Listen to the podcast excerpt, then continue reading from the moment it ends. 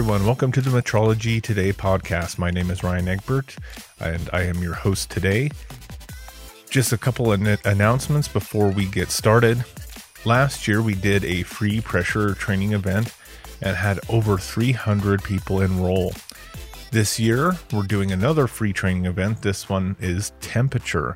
Now, just like last year, if you complete this successfully, you will receive a temperature badge credential through our program. This is something that anybody can join. However, you must join before the end of 2021. This will be going through the entire year and it will be done in conjunction with CalLab Magazine. So there will be reading portions in CalLab Magazine and video portions given through our school online. For more information, you can check out our website. Starting next week, we'll have another announcement on the next podcast. But next week, we will be opening enrollment so that you can sign up for that free training event. And you can check that out on sinecalibration.com. Also, this podcast is a sponsor. This podcast was brought to you in part by CalLab Solutions, the creators of Metrology.net. Do you want your software's uncertainties to match your accreditation uncertainties? If so, you should check out metrology.net. That's just one of the many ways that we are building better software. To find out more, visit us online at metrology.net. And in keeping with the theme of this year, our free training, of course, is temperature. To kick that off, our guest today is Thomas Harper. He's the founder of Harper Metrology, and Thomas has a long history in temperature measurements. He started out his career while going through the University of Utah for his bachelor's in chemical engineering. He worked at Hart Scientific, good old Hart Scientific, for eight years and seven months. After which he moved on to be the senior metrologist for Fluke Calibration and ended up heading the laboratory in the UK and then moving on to the one in the Netherlands, being their metrology leader for temperature, pressure, and flow.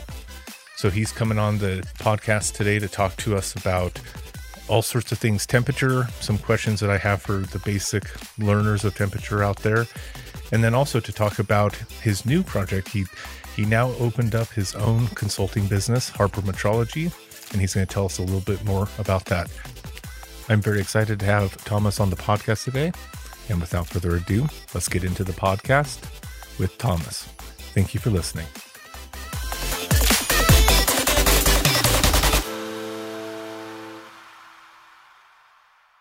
So, joining me today is Thomas Harper. Thomas, welcome to the podcast. I'm so glad to have you. Thanks for having me, Ryan. It's it's a pleasure to do this with you. Now, looking at your LinkedIn, I have a lot of things to talk to you about because obviously, first things first, your your education being University of Utah. You know, we had Jeff Gust on previously, and he mentioned how physics, his physics degree, was really helpful in calibration. I'm sure chemical engineering is very helpful as well. Do you mind talking about some of the maybe positives to your background in in calibration? Well, one of the biggest things um, with with chemical engineering, um, anybody that's done a chemical engineering degree knows that uh, by the time you're done with that degree, you've got a really well-rounded science background, science and math. Um, nice. At, at, the University of Utah, for example, when you by the time when well, at least when I was taking my degree, making my, uh, graduating, um, by the time you get done with the core courses for the chemical engineering program, you're one class away from a physics minor, one class away from a chemistry minor, and one class away from a math minor.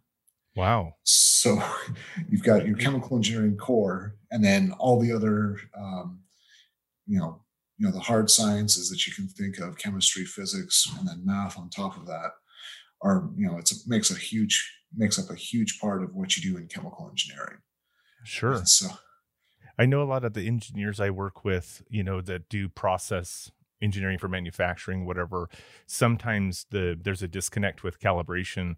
It would seem like because you're you're actually talking about the you know in in the chemical engineering and and the other things that you touch that it seems like you're in that in-depth area of the measurements that it seems like it would be pretty helpful.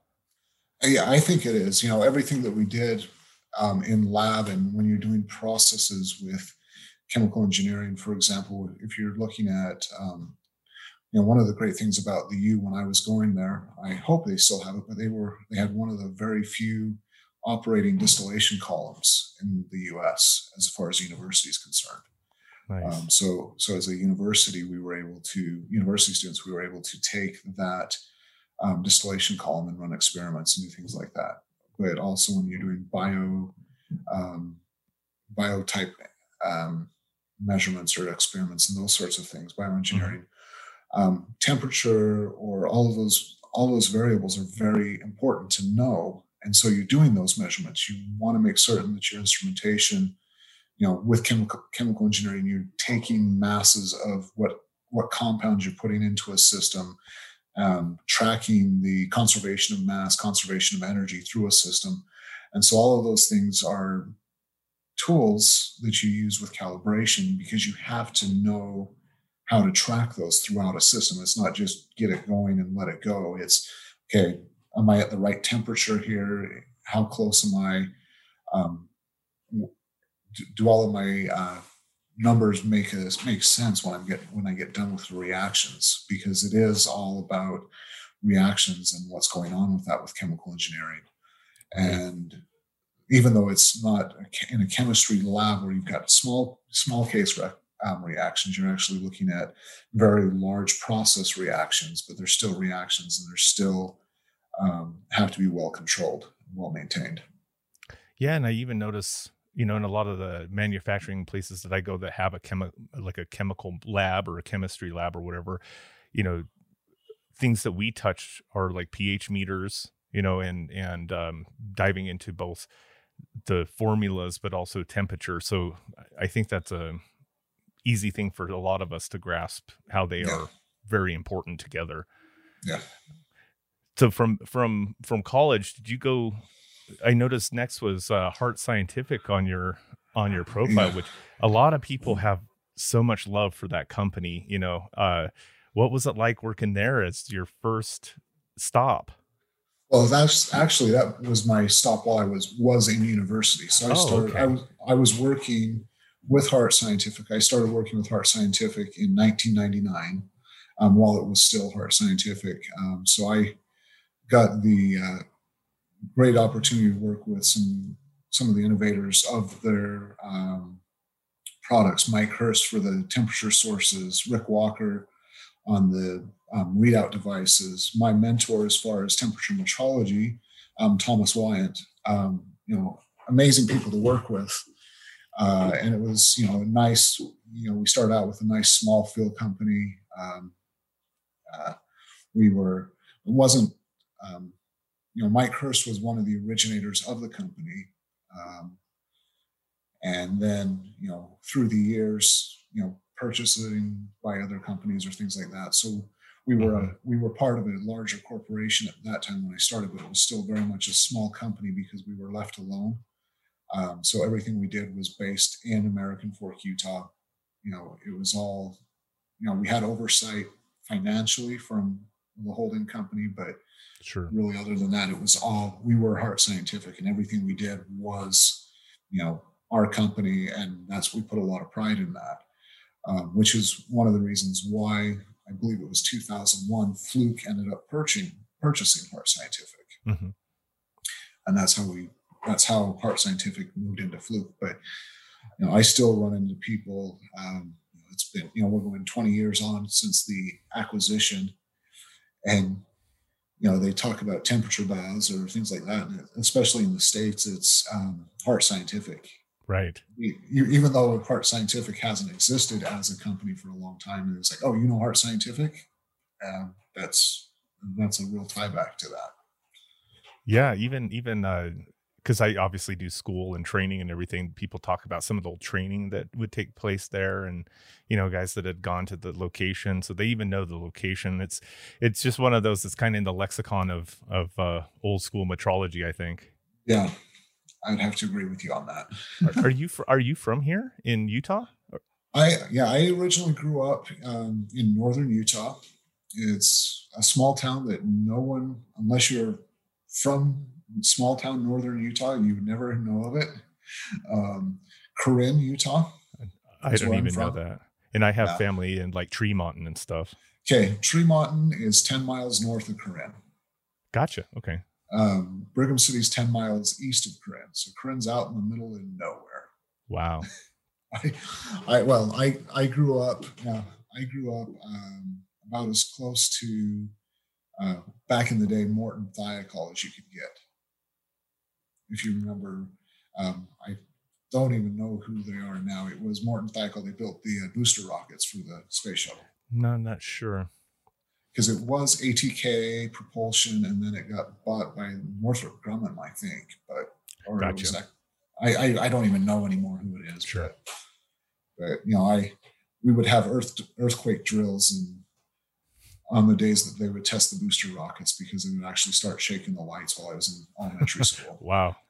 That's crazy. I didn't even know we had anything like that up in because I left here in 99 for the military, but oh. I didn't know we had anything like that up there. That's that's yeah. cool. No, so 19, you know, all of the space shuttle stuff. So 86 was horrible for our economy up there. Mm. When the shuttle, when Challenger exploded. Right. Yeah, that's too so, bad. But yeah, no, that's that's where we're at with all of the uh, you know that's where I grew up. So I'm originally from Utah. Uh, worked with you know Hart Scientific, Fluke Corporation. About ten years ago, they approached me um, to see because we had our Fluke has a lab, temperature lab in the UK. Um, they asked me whether or not I'd be willing to relocate and go help that lab out. And then promptly they said, "Wait, wait, we found somebody. Uh, don't worry about it." And a few years after that, they said, "You know, that person we found, it's not really working out. Do you think you'd be willing to go do it still?" and so that started our adventure. And did you know? Did you know Dutch already? No, I didn't know Dutch. I lived in Germany for a couple of years, so I knew okay. German, but but that's actually almost makes it harder to learn Dutch because they've got a lot of words that look the same that have completely different meanings. Right. Yeah. and so it doesn't help at times. Sure. So when you're when you're studying, obviously, you know, chemical engineering, you're not like, hey, I'm going to be a metrologist one day. Well, at least I don't. I wouldn't think so. But when you um, become, you know, interested or focused somewhat in temperature, pressure, and flow and things like that, was did you just find yourself interested in temperature or is that just happenstance of a career and and that's what people had you focus in and you really took you know got into it? How did that that progression happen? The progression happened um quite honestly it was like you said by happenstance a bit because i was trying to pay my way through college and i started with Hart Scientific and originally started um, at the time they were building an extension on their building um, so when I started, it was a smaller building. Then they extended it out, and my first two weeks were cleaning up the construction site. Nice. so I progressed from there to where I um, went from doing that to pulling parts for the different um, devices that they built to actually building at least wow. sub sub assemblies on the the um, instruments or building the entire instruments up from boards and things like that um, to within about a year, year and a half, they had me in the calibration laboratory. Um, so I did a lot of different things to start with. So it was a, it was a great opportunity to learn and to grow in a lot of different ways. And then within about a year, year and a half, you know, I guess they saw some potential to do these, do the calibration work with the detail and things like that. And so I went into calibration and have been there uh, calibration and metrology ever since. Yeah. Is, is it been mostly in those type of areas, the pressure and flow and, and temperature? It's, yeah, it's been pretty much exclusively temperature, pressure, a little bit of flow. Um, so that's uh, really the, the, areas that I've worked in. I, I have done some other small electrical type, or I've done some translations for different companies on trainings that they do for uh, pressure, um, mass, those sorts of things. So my um, my experience really focuses in on the temperature side of things. Sure. But but as you as you know, metrology um, principles translate to you know any for any um, any type of metrology. Right. Those principles are the principles of metrology work across all all um, subjects. So right. And temperature is one of those that is just so key in so many different areas, you know, especially manufacturing and stuff like that. Um, kind of sw- uh, changing focus just slightly you know if we if we look at uh, the training because you've done training of technicians and things like mm-hmm. that and temperature and all that um, this year we've also been focusing uh, temperatures a focus of this year but also risk. What are some of the risks of getting temperature calibrations right? What are some of those applications you've seen that can can kind of drive home to people how important temperature can be in cal? Well um you know early on in my my um, yeah, I'm trying to think here, and I've got Dutch running through my mind. So sorry about that. No, no but worries. Early, early, on in my career, um, we worked with. Uh, I did some testing on a specific um, temperature cell or a temperature point for a company. Uh, the the freezing point of benzoic acid. Oh. Um, and it turns out that freezes at 121 degrees um, Celsius, which is a uh, you know sterilization point mm-hmm. you know and so that's a very important point um, for example in pharmaceuticals or bio uh, biomedical companies those sorts of things where they need to have their um, equipment um, clean so you know if that temperature is a little bit too low then their equipment's not getting clean if you're working for example in that you know infections can pass along you can have um, you know contaminated samples when you're trying to grow a new grow uh, culture to test a mm-hmm. drug or things like that. So that's one thing where temperature comes into play. Another thing where temperature has um, really huge effects is what um, i was talking about before distillation columns. Uh, you know when you're looking at refining oil or you know oil separates out at different temperatures. So you have you know you have within the um, within the column itself there's different temperatures all the way around it. And so you know that's one of the spots where if you don't have the right temperature you're not going to get the diesel out as efficiently or you're not going to get um, your gasoline out that you're trying to use. Um, and so those things have to be controlled well. Or pharmaceuticals. Uh, you get the temperature wrong there. Actually a lot of different there's a lot of different things. Um, microchips um, that's well well controlled um, temperature when you're looking at uh, the the manufacture of the, the silicon boards and those sorts of things that's all very highly temperature controlled and if you don't have those in place your product's not going to work the way it needs to um, so you know, just all around temperature is important. And, you know, even outside of the manufacturing world, we've we've all gone through this last year where your body temperature was something that was being monitored very closely when you went to places. Right. With the uh, with the COVID, you know, and so as we look at um, those thermometers that they use, they have to be calibrated well. Um, and if they're not used in the right way, you know, you could be exposing somebody or letting somebody through that's got, you know, a high fever that could be exposing a lot of different people to that um, virus that was really shut everything down for quite a while. Right.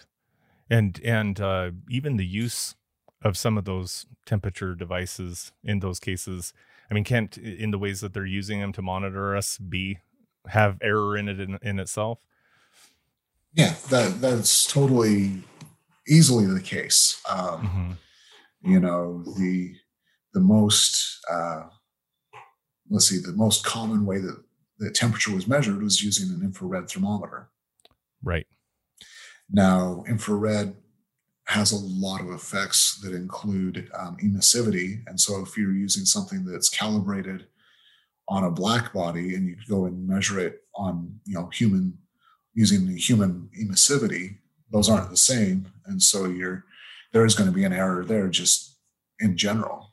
And so right. it's one of those things where, you know, yeah, there there is there's errors inherent in the system I think you did a really good job of explaining a lot of those risks and what the one you mentioned with the 121 degrees Celsius, you know, my my fellow biotechnicians, you know, the guys that go to biomedical manufacturing are familiar with that temperature point in autoclaves for sure. Yeah. Uh, autoclaves is what I and when we're talking about that, because I, I do want to uh, keep going down some of these other roads, but looking at something like an autoclave, because you're an expert to, to ask about this, isn't it best with something like that, like 121 degrees, and let's say that there's any chance of error or whatever, or you know that there's an inherent error in your measurement process, you know, something that you're aware of, you know, from different temperature sensors or whatever. Wouldn't we want that then, you know, to adjust that temperature? So if it is going to be off, it's off in a high direction, not in a low direction. Is that something that we would typically want to do? typically for for especially for sterilization that's definitely what we want to do we don't want to um, give the bacteria or anything like that the chance to still be contaminating them. Um, we have to be careful um, that we don't uh, overshoot so much that we damage the equipment that we're running into the autoclaves. Good you point. know, some things can have can be very temperature sensitive um, and if it gets too hot, then it, it starts to decay and then it's um, no longer usable. So there's there is a a band of error that we can work with, but it's got to be, you know, I would always shoot for being a little bit high rather than risking being on the low side. Right. Yeah. And that's typically what I would try and convey to my customer, you know, especially if they aren't quite familiar with how some some of those things like adjustments can work or if you know they give you three points to test and 121 is a little bit you know high or whatever but then your other ones are a little bit low you know trying to trying to hone in those those adjustments for the customer's needs you know and understanding those specific points. So also um, with training i think you also have done some auditing over time. So looking at technicians looking at labs, what are some of the common mistakes you've seen?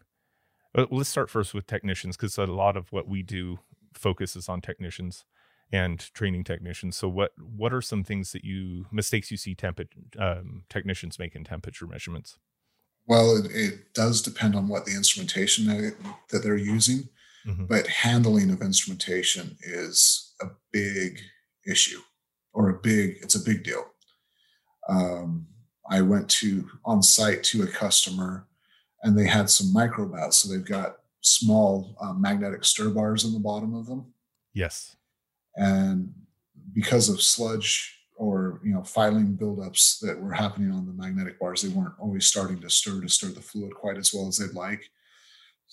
So I went on site, and the first thing the technician did is he took one of his calibrated standards that he uses to make his calibrations. He stuck it down at that bottom of that um, micro bath and tapped the um, magnetic stir bar to get it moving around. So if that magnetic stir bar comes back around and smacks your your calibrated reference, then all of a sudden you're looking at um, you know how valid is my calibration anymore? Right. So you have yeah. to start checking those things. Um, so the first, you know, the first thing is always handling. How are the standards or how are the instruments that you're using for calibration? How are they being handled? Um, you know, the second thing is, you know, handling, then proper use. You know, uh, there's, yeah, there, there's so many different things when you're using um, temperature instruments uh, to get the proper proper immersion is critical in getting a good temperature measurement. Um, if you're using metal sheath probes, for example, metal sheath um, PT100s, and you don't get them immersed far enough, then you start getting ambient effects. And so you're going to have errors in your calibration due to, you know, heat flux through the um, sheaths down to the sensor.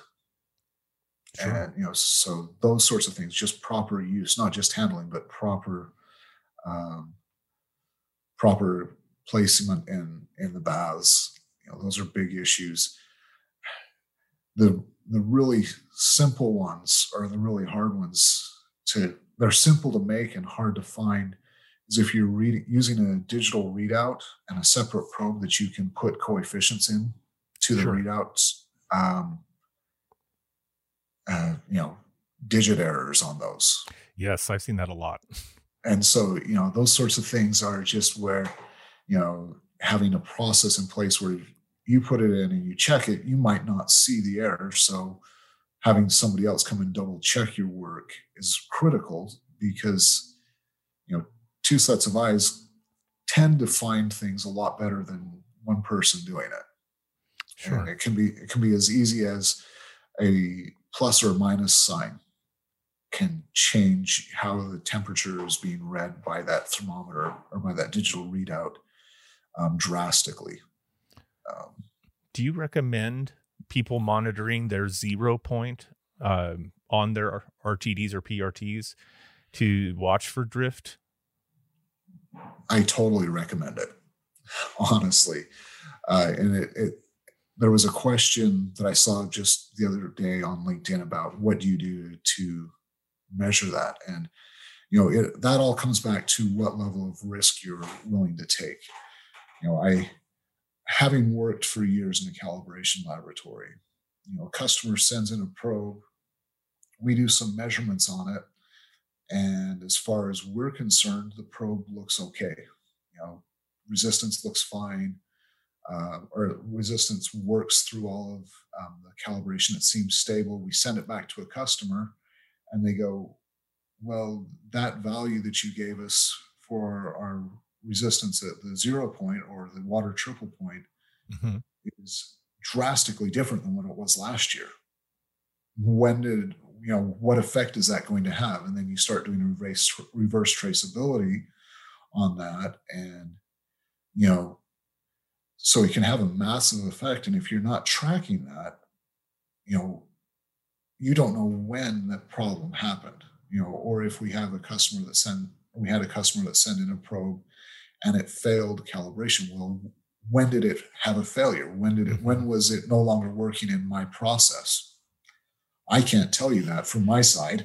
If you don't have any way to be tracking that, or if you're not tracking that um, resistance at zero point, you know, then I can't help you. I can't right. help you work farther. And you know, if you didn't, if you haven't checked it for six months, you know you're looking at quite honestly a six month recall on your calibrations if it's if it's that drastic for you. And that's a lot of work to be worried about.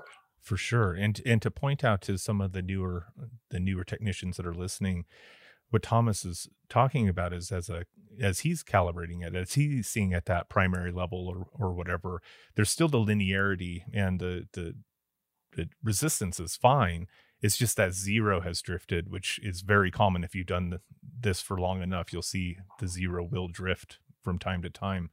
So you can have a, a, temperature sensor that's good, but your measurements over, like Thomas is saying, that six month period, somewhere in that in that time frame, it went out of that zero point. And so checking it daily, I mean, would you check something like that daily? Well, it depends Weekly? on well, it depends on your level of risk. If you're you know you know if you're only doing three or four calibrations a week weekly's fine. If you're running a laboratory where you're where you're calibrating hundreds of probes a week you know daily checks are much more important. Um, the the reason I, I want to go touch the zero point a little bit. The reason why yeah. that is so important is all of our calibration or all of our calculations for temperature are based off of a resistance ratio when we're talking about PT100s are based off of a resistance ratio of a resistance at a temperature versus its resistance at zero. So it doesn't. It's not just um, something where we're looking at a zero and a span, and that's how it works. If we're working with the ITS 90, which is the scientific temperature scale, right, as a change in zero affects every single measurement everywhere else. Exactly. And, and so it's that's why checking the zero point is so critical. Um, and you know, it's it's one of those things that um, you can do fairly easily. You've got if you get distilled water and pure ice or water or ice that's made from distilled water, you can get a zero point that's accurate within 20 millidegrees. Right. So it, it's something that you can mix up and make yourself fairly easily.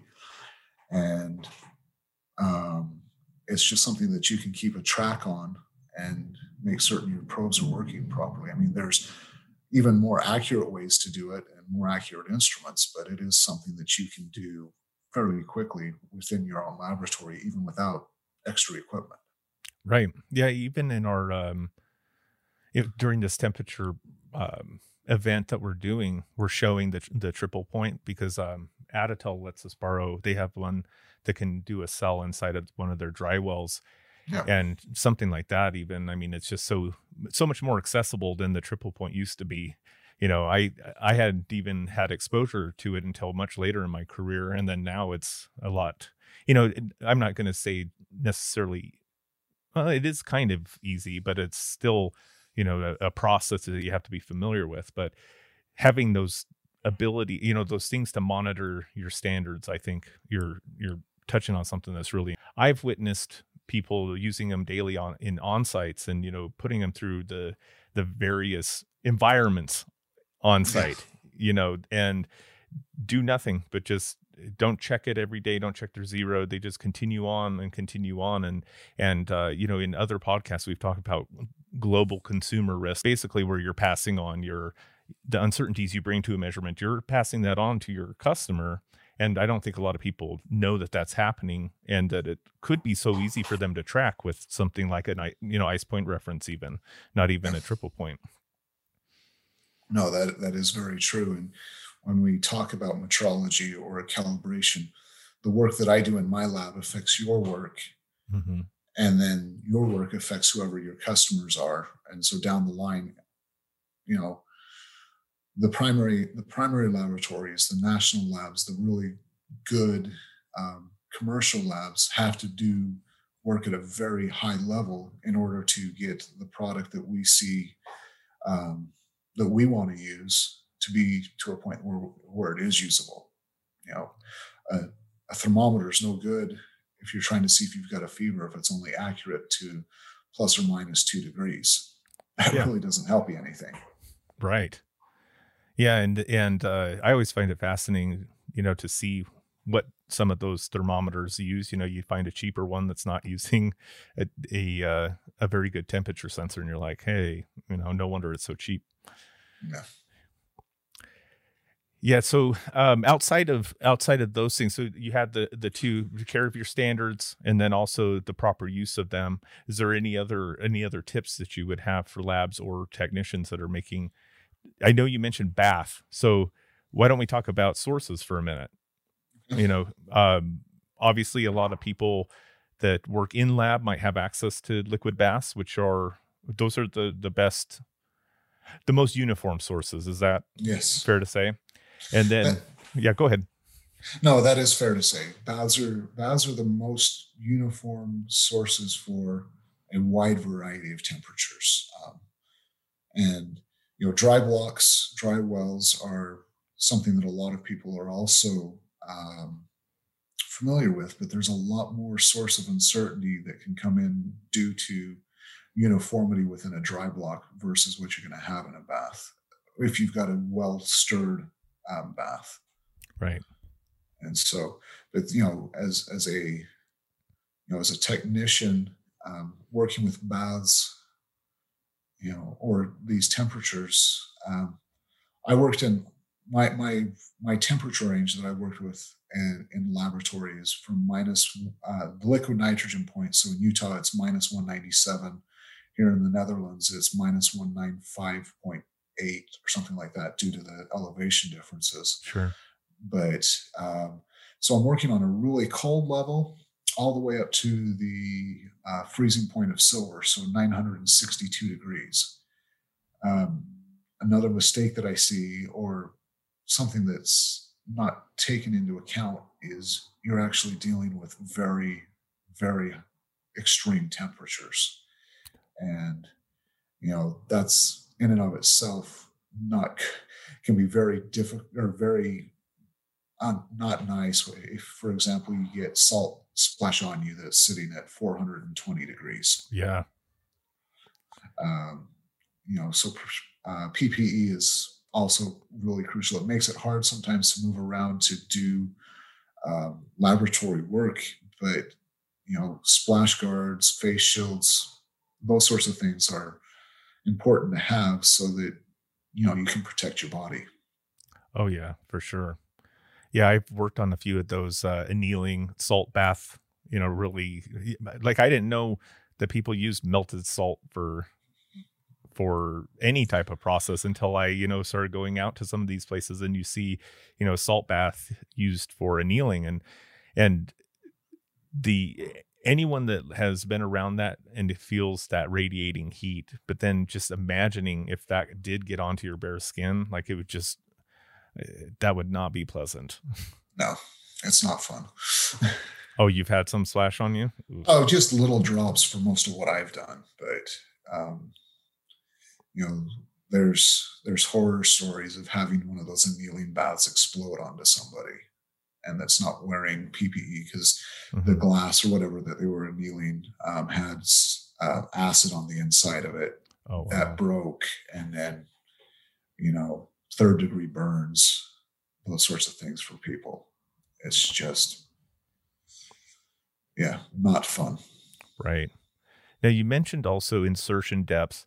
I was wondering, just because of your in depth knowledge, and maybe you can explain some of these things at a basic level better than I can, but can you talk about heat transfer? Like, how, what do we as technicians need to know about how obviously you know things are going to come to you know you put your your probe inside of a, a, a dry block and they're going to try and come to a uniform temperature well the heat transfer you know, it's the first, um, first and foremost, when we're making temperature measurements, we actually aren't measuring the temperature of the environment that it's in. We're measuring the temperature of the sensor. So, you know, like you said, we're trying to, we put, we put something into a system hoping to get it to an equilibrium point, um, equilibrium. Um, temperature equal. That's what I was looking for. temperature equilibrium. But what ends up happening is you've got a lot of different um, sources of temperature that you're working with. Um, you've got, of course, the heat source that you're working with. Um, that can be in an elevated temperature or a very low temperature, um, but something away from what the environment is that you're working with.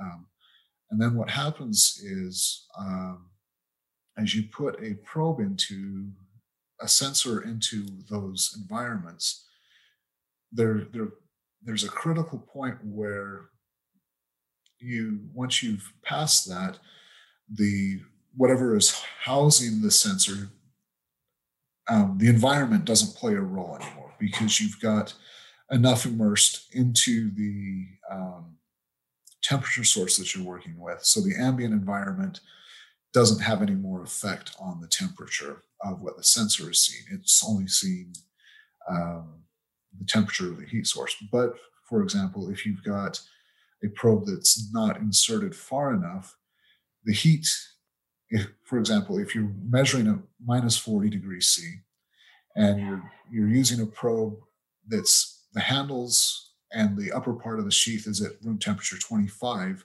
mm-hmm. there's a gradient from the tip of the probe um, or from the handle down to this um, the critical point for in- insertion where you go from 25 degrees C down to the four minus 40 that's the bath is in. Um, for each probe, it's slightly different, but there is this gradient that happens. And once it's in the bath, as long as the critical immersions happen, the sensor is not going to see any of those problems that mm-hmm. are happening outside. But if you're not crit- or past that um, critical immersion point or that minimum required immersion, then that gradient, even though the probe is still sitting in the minus 40 temperature bath, that gradient is still working its way down, getting closer and closer to the sensor. And so you end up having uh, that heat transfer from the environment, from the environment, from the um, ambient conditions, actually all the way into the sensor that's at, at a completely different temperature. So it's going to actually read slightly warmer than what is the actual temperature of the bath. And it can and it can depend on I guess you could say that ratio on how far it's out. Like if you have something uh-huh. that's extremely long, will it affect it by whole degrees or, um, we? Yeah.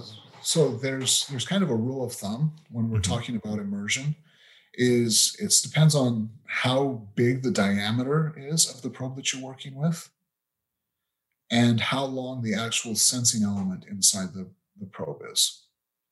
So, for example, if you're working with, um, so the rule of thumb is if it's a thin walled um, metal sheath, 20 times the diameter plus the sensor length.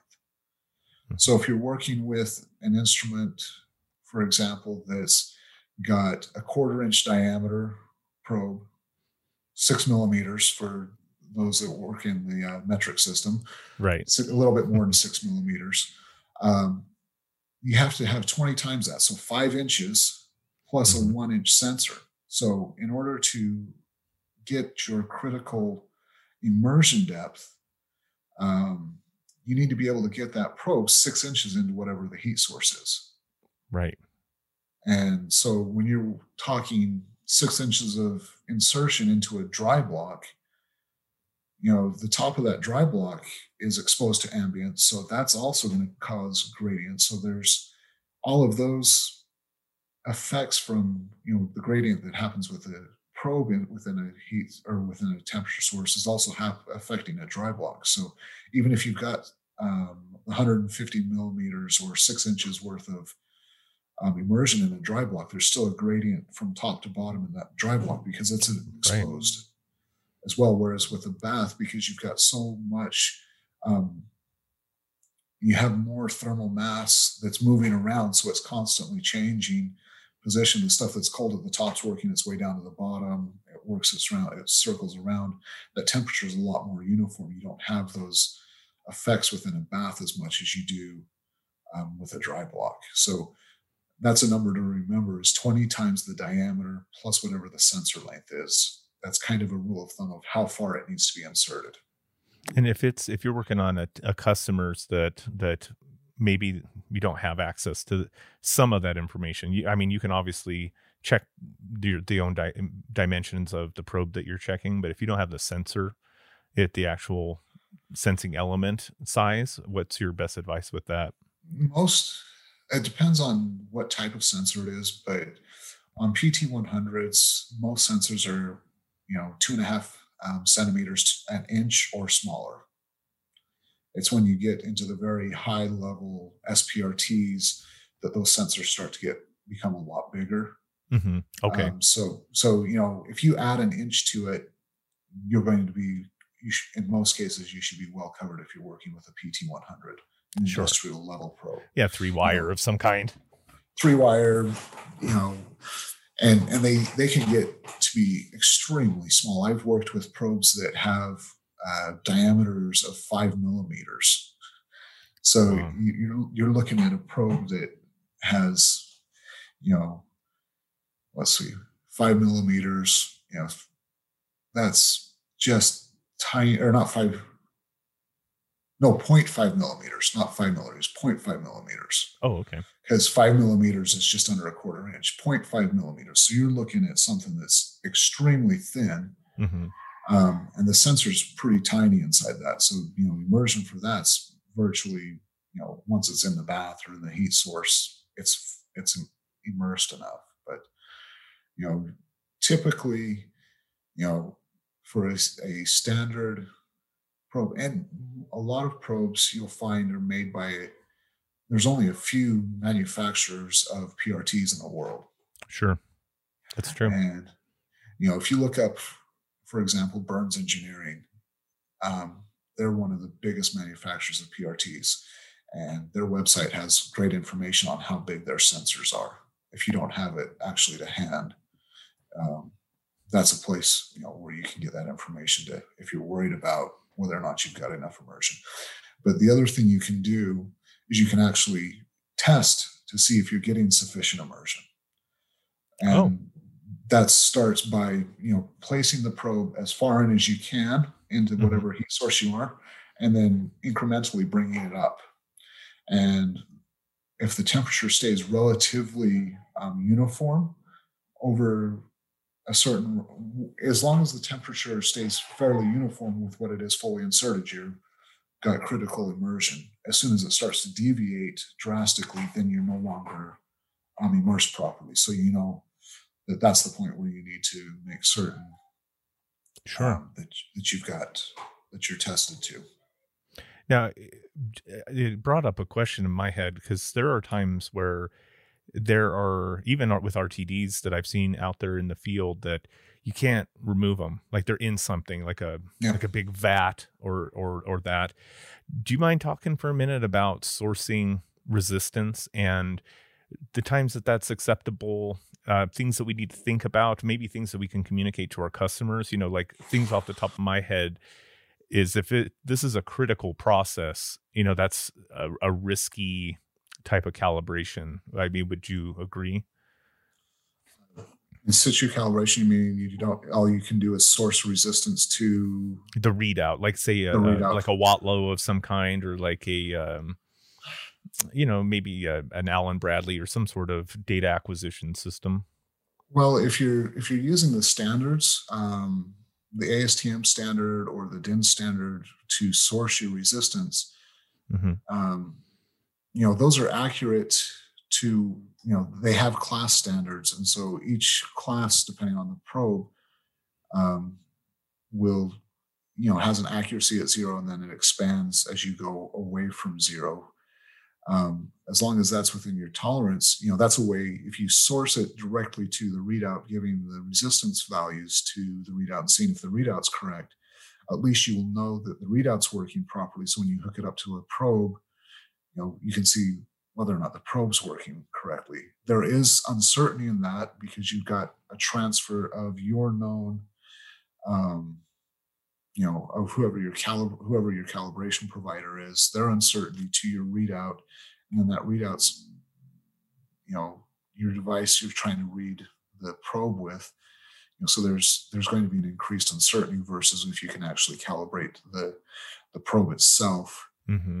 Um, so that is a, a valid way to do it but there's just more risk involved and you know there's a higher chance that you know the probe itself might not work where you when you go to put it in but you know when it's when it's built into a process um, there's a lot of those where you like you said you can't remove them they're right. they're solid in so you know you you can at least see you know, if the readout's properly calibrated, you can see what the temperature is that that sensor is reading, then you can adjust your process accordingly. Right. you need to. Yeah. You're just not going to have the ability to, I guess, check that, uh, like the zeros and, and everything to, to make sure Make sure you're, you're really drifting. just leaving the, the, the sensor out of it. You're, you don't know anything about it, right? you don't know anything about it outside of the fact that you know what the class is supposed to be so you can say the sensor is working properly or it's not and in that case you you know it's very critical that you keep the resistance um, readings valid for whatever readout you are so that would be then become your check um, you can't just hook it up to your Watlow or whatever readout device you're using and forget it you need to check that Watlow. That becomes that becomes the instrument that you check is the Watlow versus the probe. Right. Now, what about uh, air measurements like someone has to do an incubator you know and there's a an open probe in there you know is is uh is a single probe just as close as possible to the probe inside? Is that you know I, I know a lot of technicians get faced with really weird situations where you know they're they're put on site to to go do something. I've even had ones be like i can't i can't uh, achieve this point and they're trying to do some low temperature with very high humidity or you know vice versa where the the situation inside of that that environmental chamber just doesn't work with each other. Yeah. So obviously air is the worst right? The worst air is terrible to work with. Um you know the the the hard part with air is especially like you're talking about it with an incubator, usually you've only got one control probe mm-hmm. that's running the system. So whatever that control probe sees, that's what it's going to say the temperature is. But there's huge gradients. So, you know, what's really important, or there can be huge gradients within an environmental chamber. What's important is you kind of need to map the entire chamber out mm-hmm. to make certain that what the what the sensor is saying, what the sensor that's making the measurement is saying actually, you know, is fairly valid throughout the chamber. You know, you, that's something where you've got to check it because there's so many factors that can cause that not to work. If the air becomes um, too stagnant, the, the circulation, if you've got a, a forced air system, if it doesn't, if that's not moving around properly, you end up getting gradients throughout the system that are larger than what you would hope to have or you would expect to have, or vice versa. If it's moving too much right around the areas where the um, is introduced into the system, causes you know can have or not places where you want to be putting things because it's got a gradient away from what you're expecting to see. Right. Yeah, I've always whenever it's something even I've even had places that do things um in manufacturing where they they obviously bake things but they use actual ovens, you know, something that's a commercial grade oven and then, you know, trying to give them the best possible cal and you know trying to explain to them that anything involving an air media, you know, is really hard. it is. It is extremely hard just because number one, it's you know, as we're talking about it, it's hard to just calibrate this the standards themselves if they're going to be done in air. Very to get a good uncertainty on your calibration, that's very difficult to do. And then you plug that back into a system um, where you're trying to calibrate somebody's oven or their furnace or their incubator. Those things just all of a sudden become, you know, wrought with problems uh, because there's just the uniformity is so difficult to maintain in an air system versus right. you know even a metal block or a stirred bath that those those uniformities in that thing so you can have very large gradients throughout a, a throughout an oven or throughout a furnace if it's just using open air. Right. Or even a room size anything you know? Oh. Yeah like the the big ones for I've seen them in a lot of the, the like air industries, aeronautical industries, where it's like they're curing wings or something, yeah. and they're you know looking for a, you know, I usually get a, a DAQ out and you know try and do the the different quadrants and and spots of that room, but it just seems so unreliable, and and you'll just see. I, I always feel bad for the ones that are the manufacturers or the people that have to service the ovens because they'll come in, you know, and they'll see our readings from everywhere, and the place will, you know, one corner will have a 20 degree Fahrenheit difference in temperature, you know, and and it's all because of different lube. Uh, what are they called? The uh, louvers, flat louvers and flaps and everything that move the air around. You know, it's just so complex. Yeah. There, That's true. whole room is there an is there a uh, a resource for whole room? I I haven't been I haven't done one of those calibrations for uh, a couple years. I've been just doing the school, but I if I remember correctly, all we could find is something from the World World Health Organization about checking room temperatures? Mm, yeah, it's that's that's a real hard one. I honestly don't do have not done a lot with room whole room sure. temperatures, and so I, I mean there's there's um, standards for testing you know chamber gradients and how you have or chambers and placement of probes for that. So that's the closest that I've actually run into. But you know, whole rooms, you know, that's just a massive volume that you're working with, and that's that's a real difficult thing to keep um, keep everything constant. For sure. Have you ever done any of those PCRs that are the little mini wells? The the PCR work that I did was while I was back in university. Oh, um, okay. I, I I've not done a lot of that in in my career to this point. I know that that's a big thing right now. Mm-hmm. Well, the, the question I had for you is I see oftentimes the application for that is thermistors. Mm-hmm. Uh, is that probably for that shallow depth? Anything shallow depth is also a challenge. And I know the the difficulty of going on site and they have, you know, something that screws into something and it's just a little button uh yeah. temperature device of some kind or anything. Yeah. Is um I mean, what what is your opinion on that? Is for really shallow depths is is thermistors the best? Is, do they require less of an insertion? Well, a thermistor is is as close to a point sensor as you're going to get when you're looking with resistance, because they're they're really small sensors and they tend to be very durable sensors as well. And so, you know, if you if you have a bare thermistor not not a not one that's put in a metal sheath, but a bare thermistor or one that's you know silicon um, mm-hmm. encased with a flexible silicon end on it. You know that's um, some of the smallest temp- resistive temperature sensors you're going to be able to get, and so you can put those into some really small, shallow areas. Gotcha. Yeah, that makes sense. So, eh, talking about sensors, we've we've kind of gone through all of them. I, I did also want to mention to to people that are here to learn things that kill temperature sensors. So I know off the top of my head, vibration is always one that you have to look out for. Uh, are there other ones? You know, I mean, we were talking about wild changes. Is there a problem from going to, from a bone freezer at negative 80 into a furnace right away?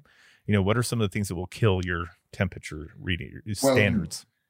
your standards. Um, a lot of probes have a hermetic seal at the end, and they have to be kept outside of specific temperature ranges.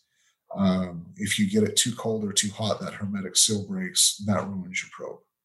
That's that's done. Vibration, like you said, is a huge thing. Um, so that's something you've got to watch out for. Drastic changes um, in temperature can be a real big problem um, it's you know it, it's not recommended to take it from a cold temperature to a, to a really hot temperature or vice versa without at least a, a time to come back to at least room temperature. Um, you know, especially with resistance based probes. Um, they they just just the jump in temperature can cause, especially with PT100s and things like that, that have um, packing or whatever around um, the sensor that kind of stabilize those sensors, make them more, more robust and more um, safe for that vibration. If you do that huge thermal shock, that um, when it, the wires and things end up moving faster than the packing can handle, and that ends up causing issues and things like that with your sensors. What is that? You mentioned the hermetic seal. That's the first time I've heard about it, and I'm I'm I always try and be honest in the in the podcast because I'd like to pretend like I know everything.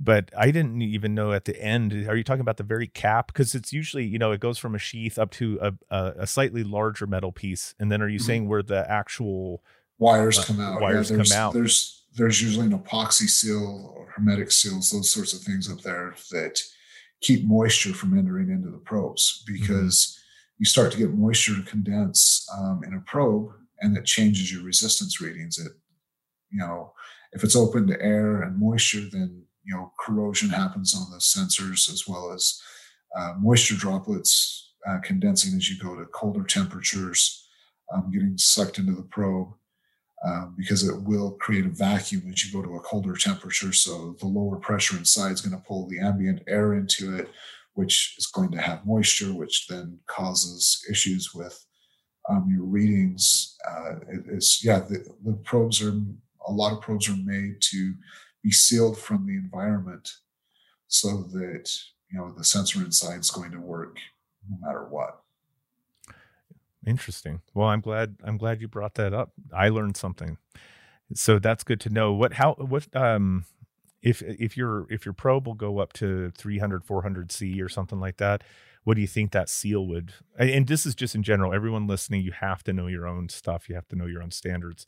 But is there a general idea of what that um the probes that I've worked with, the handle itself can usually go from about minus 80 to plus 80 plus 100.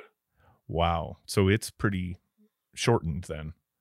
Yeah. Um, the, the, the, uh, as you get up, our, our rule of thumb that I used when we were working, if it was too hot to touch, if it hurt me to grab it, it was probably not good for the seal so in, instead of using the entire sensor you're going to have to figure out how to just put that probe in the probe tip in well not yeah not using the entire length because you know if well it's not the tip more so the handles um you know because you can have it offset from the heat source and still get enough immersion but if whatever's coming up off your heat source makes that handle too hot for you to grab it mm-hmm. um you know you're you're looking at possibly damaging the, the, the seals themselves on the probes. Well, and that's good to know because I'm talking about people that will put a whole, like we're talking an environmental chamber, like pop the whole thing in. Yeah, well, there are there are probes that are designed to do that. Sure, I don't think I don't think that, but not all considering that. but not all of them are. So there are there are probes that are designed to be fully immersed in whatever temperature environment they're you know they're just they're calibrated over. Um, but not all are most aren't i would have to say. Most probes are not designed to be fully fully immersed. And so right. you have to keep that in mind that that handle the the hub as i called it or as i was taught to call it um, where the, where all the connections are made to go to the sensor down inside the probe um, that's critical that you don't want to overheat it or get it too cold because it can crack, end up cracking the seal, and then your probe is probe is shot basically. Yeah. Well, I, I I've seen it, you know, and and I've seen vibration kill one, but I I've seen ones where it's unexplainable, but many times there has been, you know, possibly a full immersion there. So maybe they have a leak that they yeah. didn't even know about, you know? Yeah. Well, it's, it's very, there's a, there's a couple of things to test. Um, if you've got a moisture leak past your seal, and that's to you measure your zero point and then you take it leave it down at a colder temperature for a while and then you measure zero again if the resistance drops it's very likely that you have a moisture leak and then to reverse that you leave it at zero you take that measurement, then you heat it back up to a temperature that's above the boiling point of water, you know, a couple hundred degrees. Mm-hmm. You stick it back in. If the resistance goes up, it's obvious that you've got, you know, moisture in there. Sure. Now, last question for you uh, on the technical end, because we're we're approaching an hour here. Um, you did mention in the beginning some of the differences between where you're at now in the Netherlands and and here uh, with some of those key points, you know, in chemistry, you know, things that happen at specific points. What what measurements do people need to worry about elevation? You know, pressure obviously that's something that is a main consideration. When it comes to temperature, as a day-to-day technician, how often do we have to consider where we're at? Well, it depends on what there's there's a few things that you have to look at. Some uh, temperature sources are elevation dependent meaning at, at, different elevations, they're going to give you different results. Mm-hmm. Um, but if you're using anything that's a boiling point that's of, of anything, one I use mostly was liquid, liquid nitrogen. that temperature depends on where you're at as far as elevation. If you're using boiling point of water, um, you know, for the for Fahrenheit, boiling point of water, we're taught it's 212 degrees Fahrenheit. right. That that's at sea level. Where you're mm-hmm. at in Utah, you're more about 209, 210. Right. And so that temperature drops. And, you know, growing up, we I'd do scout trips up to the, the Uintas. So you'd have boiling water, but you couldn't get your uh, your pasta to cook because it wasn't actually hot enough to cook the pasta. Right. Yeah. That's because funny. of that that elevation change. Um, so and, and so so mostly a consideration for the for the boiling points if someone has to do something in that realm yeah that's that's the that's the temperature point that's usually the most affected um, when you're doing that phase transition because uh, all phase transitions are temperature and pressure dependent correct um, yeah, right. but as you phase transitioning from a liquid to vapor you know basically the higher elevation, the lower the atmospheric pressure, the faster, the easier that the, that transition is going to happen. So the lower that temperature is going to be. And so, you know, that's that's the one that has the biggest effect because you're actually the transfer is happening from the the liquid phase to the vapor phase or to the, the gas phase. And so, you know, if there's less pressure holding those gas molecules in, then Raoult's law or the the, the rule that is used to determine equilibrium between gas and liquid at the boiling point, um, you know, that becomes a transfer point where that temperature drops significantly versus right. versus the change from solid to liquid. You don't have a lot of molecules escaping. There are some, but you don't have a lot of molecules actually escaping from solid to liquid transfer um, at when that ha- or when you're doing that phase change. You don't have those escaping out to the em- or the environment as much. So that's pressure is not quite as critical as it is for um, liquid to vapor system. So if you're doing a boiling point. Gotcha. Yeah it makes total sense.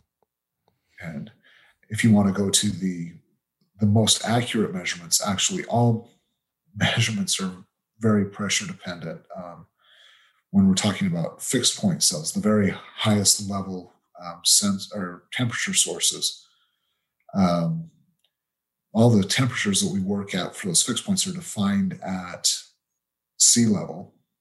So, you know, standard atmospheric pressure. Um, but if this the pressure that's within inside the cell isn't at that, then there is an offset that has to be taken into account. Yeah, because those are always sealed vessels for the most part, right? Well, they, they can be sealed or they can be they can be sealed or open, but the pressure that you do if you're using a fixed point cell mm-hmm. um, for a measurement, then that pressure difference is a huge difference for you. And um, for people that aren't using fixed point cells, it doesn't seem like much, but it, it can be as much as a couple thousandths of a degree.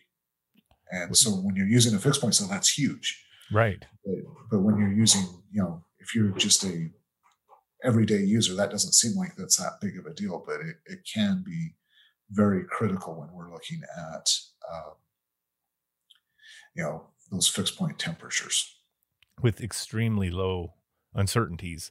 So anything yeah. that you're adding, you know, that's yeah. that's a big deal, and that's why you're using those is because I, I, at least in my experience, someone's using a, a triple point, it's to you know check their zero on on their SPRTs. You know, something that yes. they need a really good mm-hmm. uncertainty. That's true. Well, awesome. Well, that's that's most of the questions I have. I don't know if you're available for future podcasts, but I'm sure more questions will come up over the year. So the Thomas, the the last question I'll ask you, and uh, we always like to throw in a fun one. Do you have any weird calibrations that you've been a part of? Anything that is just odd, but is might be interesting to the listeners?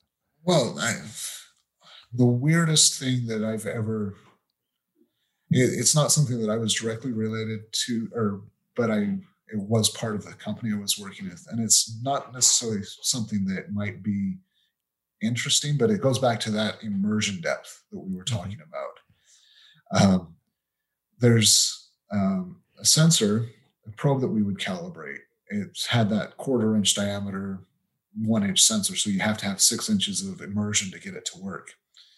And we had a customer um, call up and was talking with our um, with our customer support, and they're like, you know, that probe we just had it calibrated, but it's not reading right. There's no way this can be the right temperature that I'm that I'm reading. And our customer customer support um, started talking to him and said, you know, you have to have six inches of immersion, 150 millimeters, in order to get a good reading out of that probe. And the customer on the other line just went, uh, that that's that's just not possible. There's no way we're ever going to get a six inch immersion.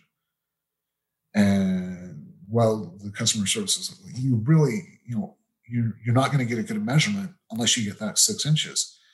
And they went back and forth, and you know, the customer's like, "Is there any way we can get it, get a good measurement without getting the six inches?" And um, he just said, "No, really, really can't do it. You have to have six inches of immersion." So they they got down to it, and they agreed that you know, it just they they weren't going to be able to get any better measurements than what they were getting.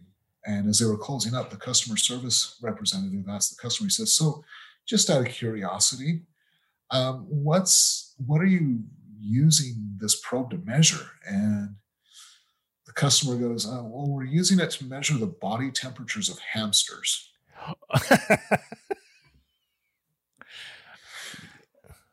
that would uh, be difficult to get six inches in. That's for sure. Yeah, you're not getting six inches of for body temperature of a hamster with that. So, needless to say, when that particular type of probe started coming, when the next one of those that we saw come back, we were very careful to make certain we really, really cleaned it well before right? we started calibration. oh, that's classic. Well, so, that's, a, that's a good one. I, so I, I, it's definitely weird. It's weird. It's weird. I haven't. I, I wasn't the one doing the calibration, but it was using something that we had calibrated. So awesome. Well, thank you for that. So Harper Metrology. So promote it for us here at the end. So uh, you are you open to customers worldwide? Uh, yeah, I, I, am working worldwide right now. I have customers based in Canada, in the U.S., UK, Ireland, in the Netherlands, of course. Um, working just to really get it out. I my I with technology the way it is now. Um, yes, time differences make it hard to do phone calls at times but we can tr- we can share files, share ideas so easily with our um, with the internet or with our computers, emails back and forth. That my my customer base is actually worldwide, and so harpermetrology.com. It's a new website, so it's not the greatest in the world, but at least it, you know you can get to it. You can get to me from through that, or you can look me up on LinkedIn. Um, I do have 20 years of experience in temperature calibration, um, working in some of the best labs, commercial labs in the world. Um, uh, we talked about uncertainties. Uh, the uncertainties in the labs I worked in were second only to um, NIST or NIST in the U.S. Wow, uh, we're better. We were better than, better than, or as good as every national, every other national lab in the world. Nice. So, temperature temperature uncertainties, um, how to get your processes working the best. Those are things that I can definitely help you with. Um, and I'm just excited to really build this up to help people get the best out of their um, best out of their their processes, best out of the instrumentation that they've got. And that's something that I've I enjoyed doing for 20 years with Fluke. I've been all over the world for Fluke doing just that. Um, and now I'm doing it for myself. Awesome. Is it mostly temperature or do you do other disciplines as well? Well, I, you know, with metrology, um, a lot of principles cross over in other areas. I focus mostly on temperature because that's where my main goal or my main area always has been, but mm-hmm. humidity, some pressure, and then other things, um, general consulting for metrology, you know, looking at places where we where can we find sources of error or potential sources of error and how do we apply those to our uncertainties you know that's something that i can help with, you know just about anybody that's doing metrology help them with Right. And I also saw that you you post some interesting stuff. I we've only been friends or connections on LinkedIn for a little while, but I see you also put out some interesting stuff or share things on there as well. Yeah. Well, I, I try and do things not only involving temperature work because I've done some pretty high level stuff, but I also kind of show, you know, we living here in the Netherlands, we've uh, we bought a house um, and it's a fixer upper. So I might post a couple of things that we're working on with that. Or I also enjoy baking, taking care of my family with, with the food that we do. Oh, yeah. Uh, so I'm kind of a hobby baker. And so nice. I might, I, might I do barbecue. Like I smoke yeah. things. Yeah. You smoke things. I, I've, my most recent is I've started with uh, sourdough. So I've done sourdough bread, oh, sourdough. sour um, it's not easy to get over here. It's, so it's not something that's easily as easy to find. So sourdough breads, I've done sourdough cinnamon rolls, um, biscuits was made from sourdough. You know, just a lot of different fun things with that. So nice, very cool.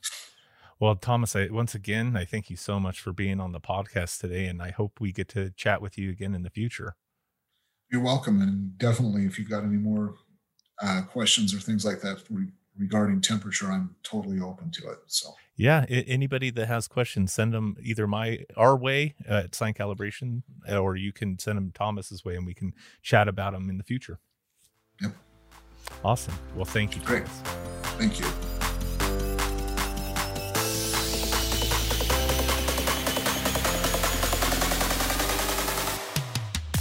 Thank you once again for listening to the Metrology Today podcast.